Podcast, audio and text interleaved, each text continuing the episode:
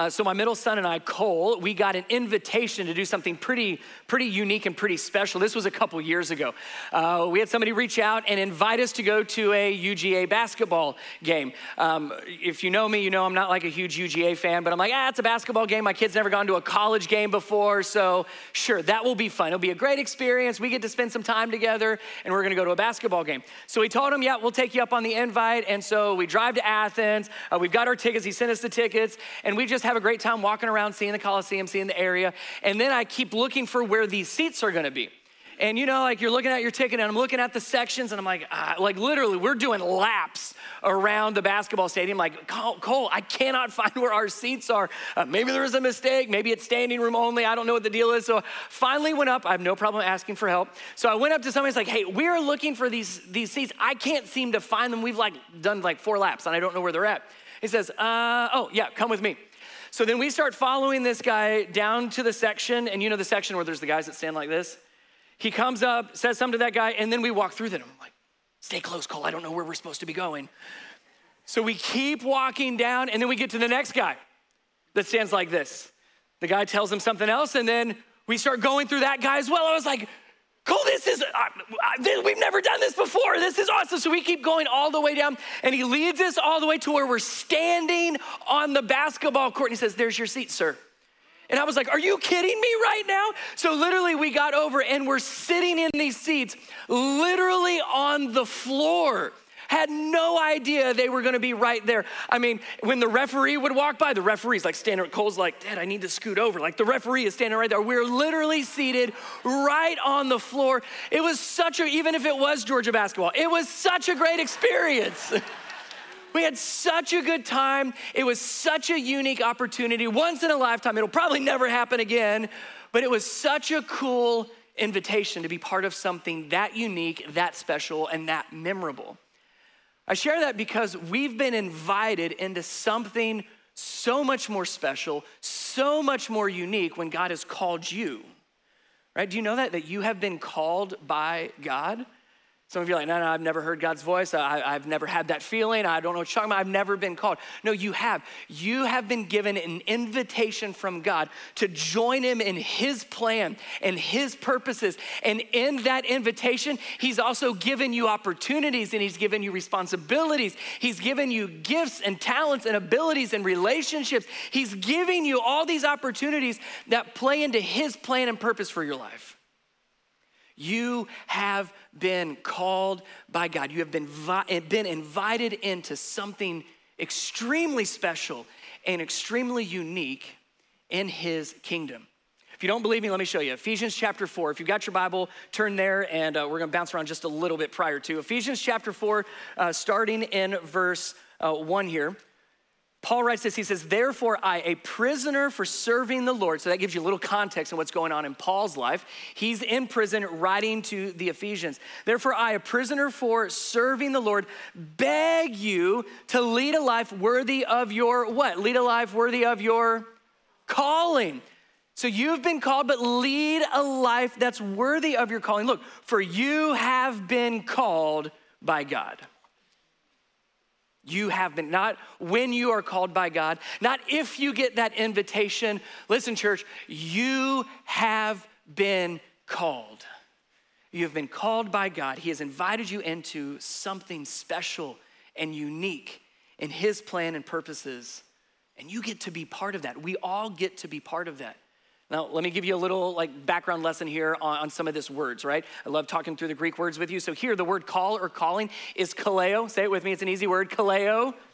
So that's the word call or calling, kaleo. And it literally means to be invited in, right? It's not a call and ask, it's an invitation in. So understand that distinction there. And that word kaleo is actually used all over the New Testament. You don't always see it as call or calling, but that word kaleo gets added to a lot of other words that create a new word. For example, one of those words you see quite a bit throughout the New Testament is ecclesia. Anybody know what that word means? Church. Ecclesia, we translate it as church. Ecclesia is two words, ek and then kaleo. You put them together and you get ecclesia. So literally, check this out. Literally, this is what church means. Ek is out. What do we say kaleo means? Called, Church, we are literally the called out ones. That's what we are. We are a group of people that are called out. We are called out from our lives to live a new life. We are called out from what we think is best to what He knows is best. We are called out from all the things of this world and we are called into His plan, His purpose for building His kingdom. That's who we are. You are called. You have been called out. You have been invited in to His plan and His purposes. You have been called. Now, real quick, when we're talking about calling, I'm not talking about job, I'm not talking about career, I'm not talking about profession. I'm not talking about those things that you spend your life doing necessarily. Calling has so much more to do with who you are, who God has called you to be, and then where He calls you to go. And then eventually, yes, what He calls you to do. But it begins with you begins with who you are and who God is calling you to be. So we're going to look at a story in the Old Testament where there's a story of a man that was called. If you got your Bibles, we're going to be here most of the rest of our morning. Uh, 1 Kings chapter 19. 1 Kings chapter 19, we get the story of Elijah and Elisha. They are two different people. Don't get them confused. Elijah was a prophet, and part of what he was going to do was go and call Elisha. So Elisha is gonna have the same kind of tension that you and I are gonna have. Elisha is gonna be invited to something, invited into something. He's gonna be called, and then he's gonna have a decision. Am I gonna be all in with this calling, or am I gonna keep doing what I've always done? We have that same exact tension. God has called us, He has invited us into His kingdom for His purpose and His plans. Do we jump all in, or do we hold on to what we've been doing. So here's the story, and we'll talk through it, and hopefully it is helpful for you and where God is leading you. 1 Kings 19, starting in verse 19. So Elijah, the prophet, went and found Elisha, son of Shaphat, plowing a field. There were 12 teams of oxen in the field, and Elisha was plowing with the 12th team. Elijah went over to him and threw his cloak across his shoulders and then walked away. Kind of an interesting scene. Elijah goes and finds Elisha. Now, let's talk through some specifics of this story so you see the, the, the, intentionality here. We're told that Elijah went and found Elisha, but that word found doesn't mean like, oh man, totally ran into you. I've got an idea. It wasn't an accident, it was extremely intentional. This word found means to go and attain. So he's looking for someone specific, and then he finds Elisha. We know that it's intentional. If you go back, same chapter, 1 Kings 19, go to verse 16. We're told that God told Elijah, Go and find Elisha.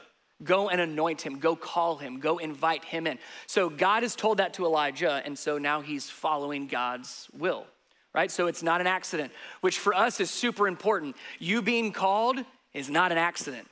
You being called is not just right place, right time. You being called is intentional, where God, the creator of the universe, looked at you and said, I have a purpose for you, I have a plan for you, and I'm inviting you into something special and unique in my kingdom.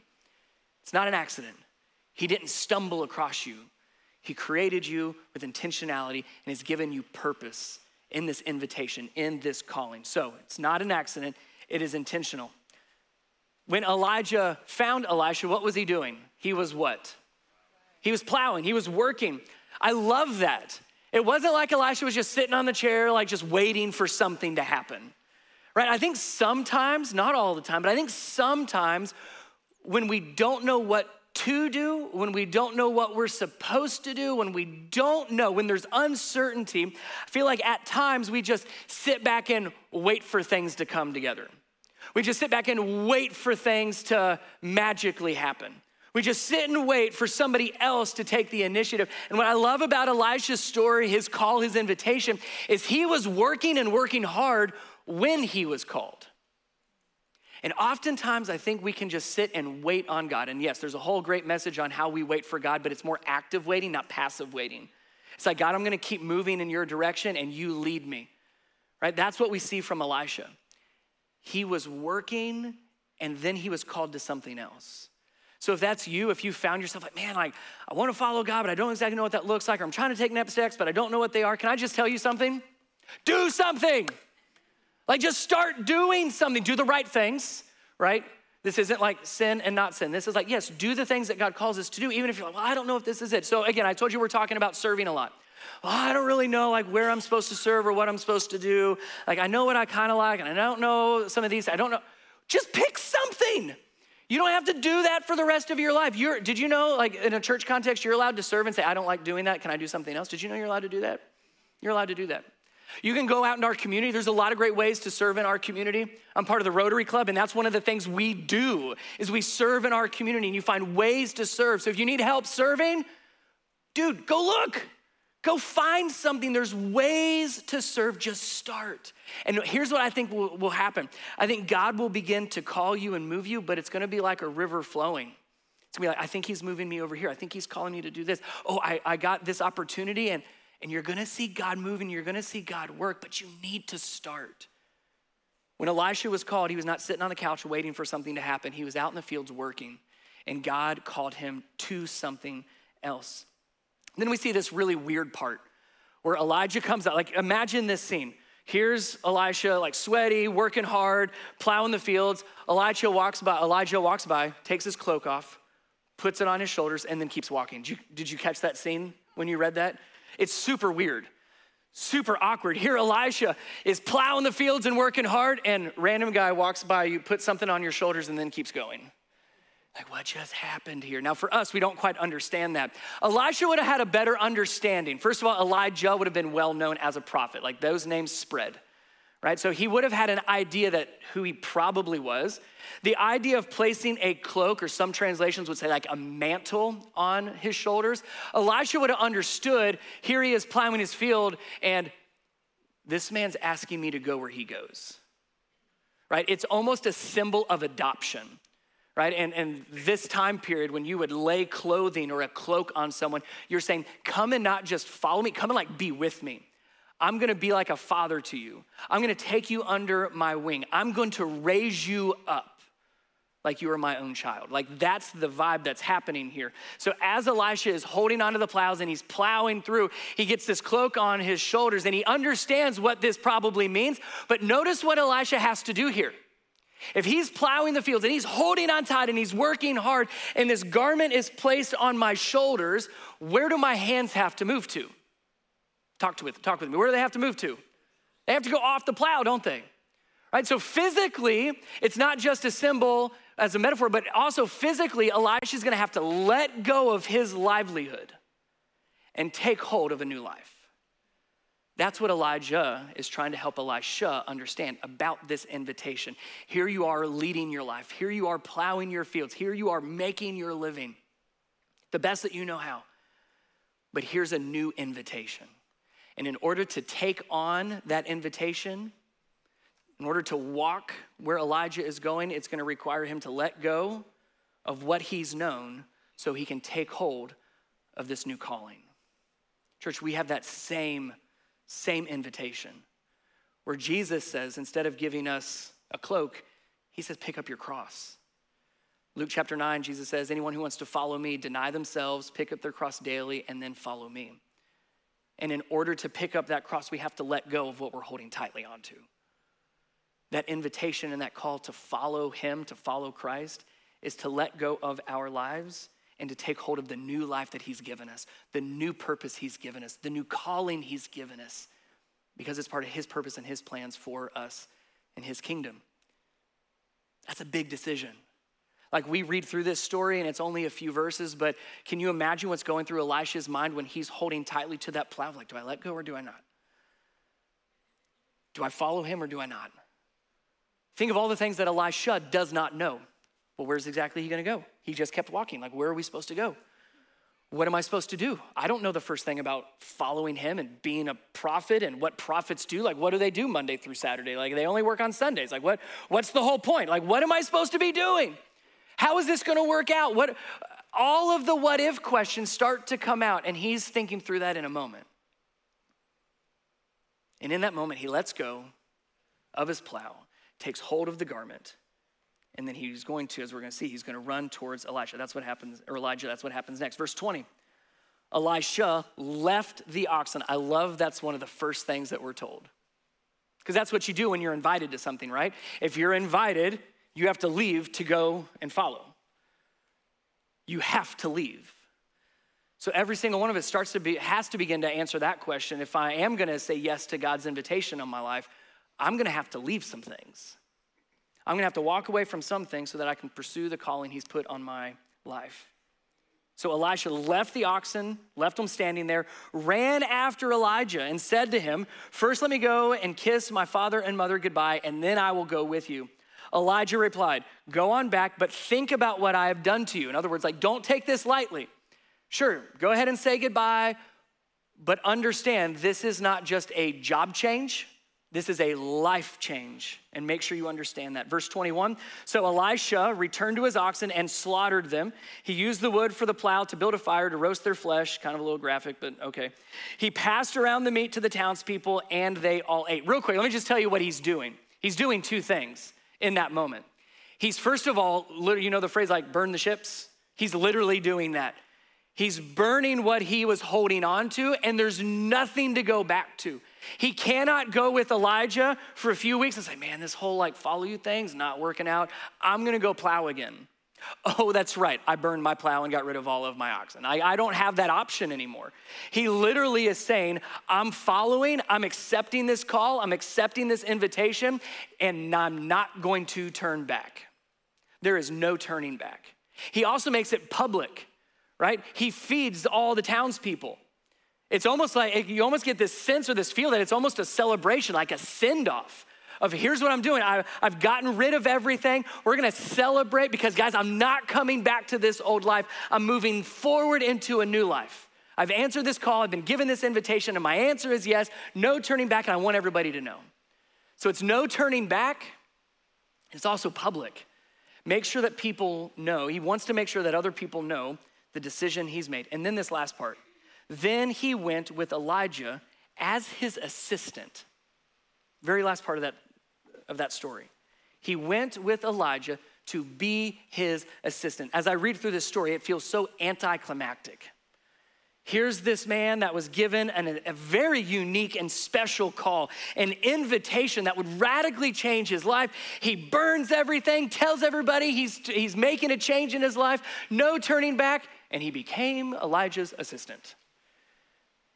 Like going from farmer to assistant, like I would have expected like a promotion, like prophet to be or prophet in training, maybe even like apprentice, like something that gives a little bit more like, yeah, that was worth it. No, Elisha went to be Elijah's assistant. Before Elisha became a prophet, before he went on, if you keep reading through the story of Elisha, you will see Elisha will be used by God to do some pretty amazing things. I mean, Elisha will do miracles. Elisha will even raise a boy from the dead. Elisha will be used by God in wonderful, miraculous, and powerful ways, but not yet. Elisha's true call was not to be a prophet. Elisha's true call was to be a servant. He was called, he was invited to be a servant, to be an assistant, to be a follower first. Before he did anything grand, he was a follower of Elijah, a servant of Elijah, the assistant of Elijah.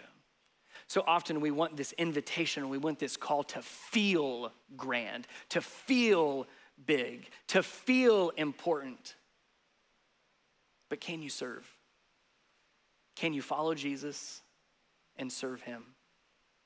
Can you follow him first? Because that's really the invitation. That's really the call. Again, if we were to go back in, in Ephesians chapter 4 and you keep reading through, it's again, it's not a call of like all these things you're going to do, it's a call of who you are called to be. And Elisha is called to be a servant, just like you and I are called to follow Jesus and serve him and serve the people around us. We are called to that, every single one of us. Again, don't worry about professions and careers and talents and abilities. Like, no, we are all in the same, we've all been given the same invitation. We are called to follow Jesus and become more like him, period. That's it. That's the invitation. That's the call. As the church, we are the called out ones. We are called out to follow Jesus and to just become more and more like him. As kids, they are called to follow Jesus and become more and more like Christ. As you get into your teenage years, you're still called to follow Jesus and become more and more like him. Into your adulthood, follow Jesus and become more and more like him. We are called to that. And Elisha shows us where that calling begins with following and becoming more and more like the one we're following. So, what does it look like to become more and more like Christ? What does it mean to, to not just follow him, but to become more like him? Because if we're truly following him and following in his footsteps, we are going to do what he does. We're going to think like he does the best that we can. We're going to act like he does to the best of our ability. We are going to live our lives every day like, I want to keep walking like Jesus. I want to keep following in his footsteps. How would Jesus respond to this? What would Jesus, I'm not going to say it. You know what I almost said there, don't you? I want to follow in Jesus' footsteps and I want to be more and more like him. Matthew chapter 20 gives us a great insight from Jesus' words himself and what it looks like to become more and more like him. Verse 28 out of Matthew 20, Jesus said, For even the Son of Man, talking about himself, for even the Son of Man came not to be served, but what? To what? Serve. To serve, to serve others and to give his life as a ransom for many. Jesus came to serve us and to give his life for us. So if we really want to follow in Jesus' footsteps, that's what it's going to look like. If we really want to be more and more like Christ, that's what it's going to look like. We are most like Christ when we serve. Most like Christ from Jesus' mouth. this is why I came to serve, to give my life as a ransom, so that you could be given life, so that you would have this invitation and this calling to follow me, he would say. Come and follow me, leave it all behind, follow in my footsteps, and serve the people around you. Now, let me make sure I'm very clear here. What Jesus is talking about in regards to serving, he's not talking about serving on a Sunday morning. Let's be very clear. Again, the goal of the next this next series is not just to get you to serve in church. It's to get you to answer this call where Jesus says, "Come and follow me and let me teach you what it looks like to serve in your context, around the people that God has placed in your life, in your environments where He's put you, to make the most of those opportunities and, and to use your influence to serve others. Yes, church is part of that, but by no means is that all of it. We should be servants no matter where we go. Again, calling, like I said, is not just what we do, it's who we are. So truly, we are followers that serve others. We are the called out ones. That's who we're called to be. And eventually, yes, that's what we're called to do, but let it start with who you are called to be. I get asked this a, a good amount uh, from different people and different, uh, just across the table conversations or as I meet other people. Uh, in some way, the question comes up so, how'd you become a pastor? Like, why, how'd you, how'd you get into like what you do and like church planting and all that kind of stuff? And, and uh, so I have to tell them the story, and so I'll go ahead and tell you the story. Um, here's my calling. Here was my invitation. It might not be what you think. Uh, when I was in high school, I went to a, a, a uh, Christian event, and at this event, there was a guy that was preaching a story out of Luke chapter 5. And in Luke chapter 5, there's a story, one of my favorites. If you're with me long enough, I preach it every single year because of the impact it's had on me. In Luke chapter 5, there's a story about Jesus coming into town, and everybody wanted to hear from Jesus. They wanted to see this miracle worker, this, this priest and rabbi that wasn't matching up to everything that they thought or knew. So people came from all over to see Jesus. And Jesus is in this house, and there's this massive crowd that comes in and totally just jams in this house, and people spill out on the outside because everybody wanted to get a glimpse and just hear a little bit from Jesus. Or there's these, these friends that get together and they want to go see Jesus, but they decide to take somebody with them. So there's this man who's been paralyzed that obviously needs a miracle worker. Obviously, he needs Jesus. So these friends get together, they pick up this man, and they carry him to where Jesus is at. And when they get to the house, scripture tells us the story unfolds that they tried to get this man to see Jesus, but they could not because of the crowds. There was too many people. That should break our hearts. That somebody who needs Jesus couldn't get to Jesus because there was other people that wanted to see him. At that point, maybe we would think the friends would say, Man, we gave it, we gave it our best, we tried our best, we, we got you here, but we just can't get in. But I love this story because these friends did not quit, they did not stop. They said, We are getting this man who needs Jesus to Jesus no matter what. So they climb up on the roof of this house where Jesus is at, and they put a hole in the roof. And then they lower this paralyzed man through the hole in the roof until scripture tells us that this man was at the feet of Jesus. And in that moment, we're told that Jesus looked at the friends and he looked down at this man and he said, Because he looked at this man that needed him and said, Because of their faith, your sins are forgiven. And friends, in that moment, I knew what it meant to be a Christian. It wasn't showing up to things, it wasn't even the things that we do. It was the faith that we have in following Christ and the importance of bringing other people with us to Him. As a high school student, I was not called to be a preacher or a pastor or a church planter. I was called to follow Jesus and become more like Him. That same calling is what you have to follow Jesus and to become more and more like Him to be like those friends that said, We want to get to Jesus, but we're going to bring somebody else with us. Because we know what happens when you meet Jesus. We know what changes when you meet Jesus. We know the invitation he gives you when you stand in front of Jesus. So, in that moment, as a high school student, I said, That's what it means to follow Jesus and to become more and more like him. It looks like those friends. So, as a high school student, I began to ask those questions God, where do you want to lead me? If I'm following you, I should ask you where you want to lead me. If I'm supposed to become more and more like you, I should ask, like, what do you want me to do? Like, how do you want me to love others? How do you want me to serve others? And through the course of my life, from that moment on, not perfect by any means, we stumble in the right direction. That's why we say that. But it was just opportunity after opportunity to serve in a different way, to serve where you are. So I've served as a maintenance guy at a golf course.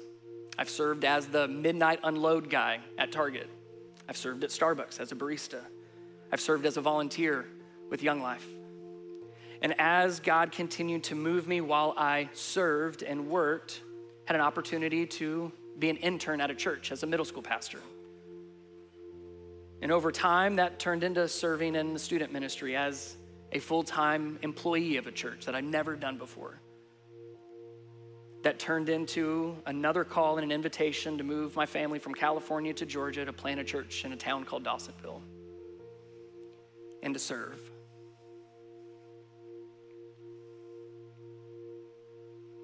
I am not called to be a pastor. I'm not called to preach. I am called to follow Jesus and become more and more like him. And I would ask, as Paul said, remember, he said, I beg you, I'm gonna do the exact same thing. I would beg you to live a life worthy of your calling. That does not mean to live a life that's perfect it means to live a life of following Jesus and serving people. To serve like Jesus served, selflessly, fully, all in. And that calling never changes, no matter what your job title is, what profession, what career. We are invited into something so special and unique to follow Him and to become more like Him. And when you say yes to that calling, when you say yes to that invitation, just like Cole and I got, you get a front row seat to Him move, to Him do miracles, to Him impacting and changing lives, to Him using you in ways that you never would have thought or imagined. But you gotta say yes. When we got that phone call, hey, do you want tickets to the UGA game? I said, man, I'm really busy. I got a lot going on. Like, what time's the game? Oh my goodness, 7:30. How long does it take to get there? My bedtime's like eight. Like, there's there's a lot of reasons that I'm gonna I should say no to this. I'm so glad I said yes. My son is so glad I said yes. There's a lot of reasons to say, God, not right now. Elisha had a lot of reasons. Elijah, not right now.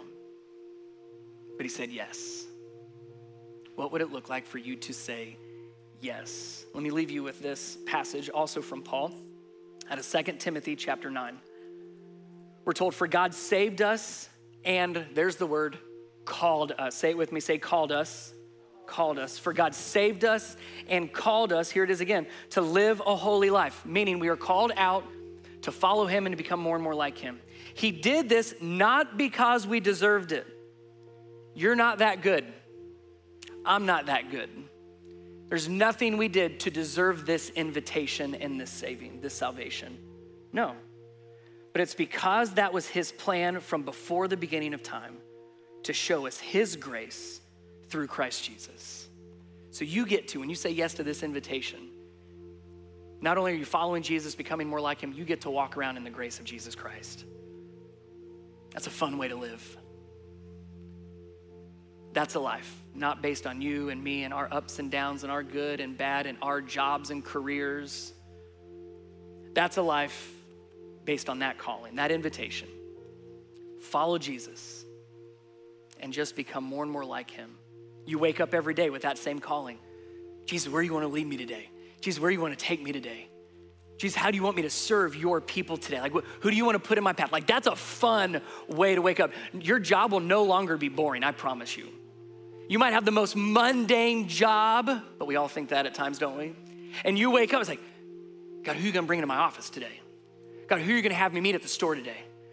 God, how do you want me to use my influence and my responsibilities and my opportunities today? Because I'm gonna follow you. What might you have for me today? What a great way to live out that calling to serve, to be an assistant to the Lord Almighty, to follow Him and become more and more like Him. If you'll close your eyes with me, I want to pray. And as I pray, specifically, I want to pray over you and for you because you are called, but you have to say yes. Jesus, we come before you and we thank you so much for the calling you've placed on our lives. And that calling is not some specific task or job, it's not just a career, it, it is what we do with who we are. We are called to be followers.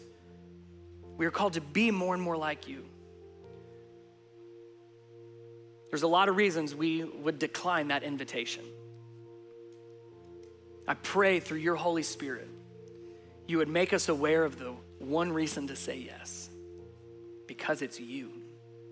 And we are lost without you. We are desperate for you. And we want to wake up every single day answering that call Yes, I will follow you. And I will not follow you perfectly, but thank God for your grace.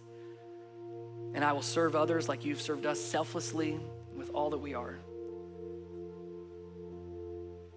In Jesus' name, amen.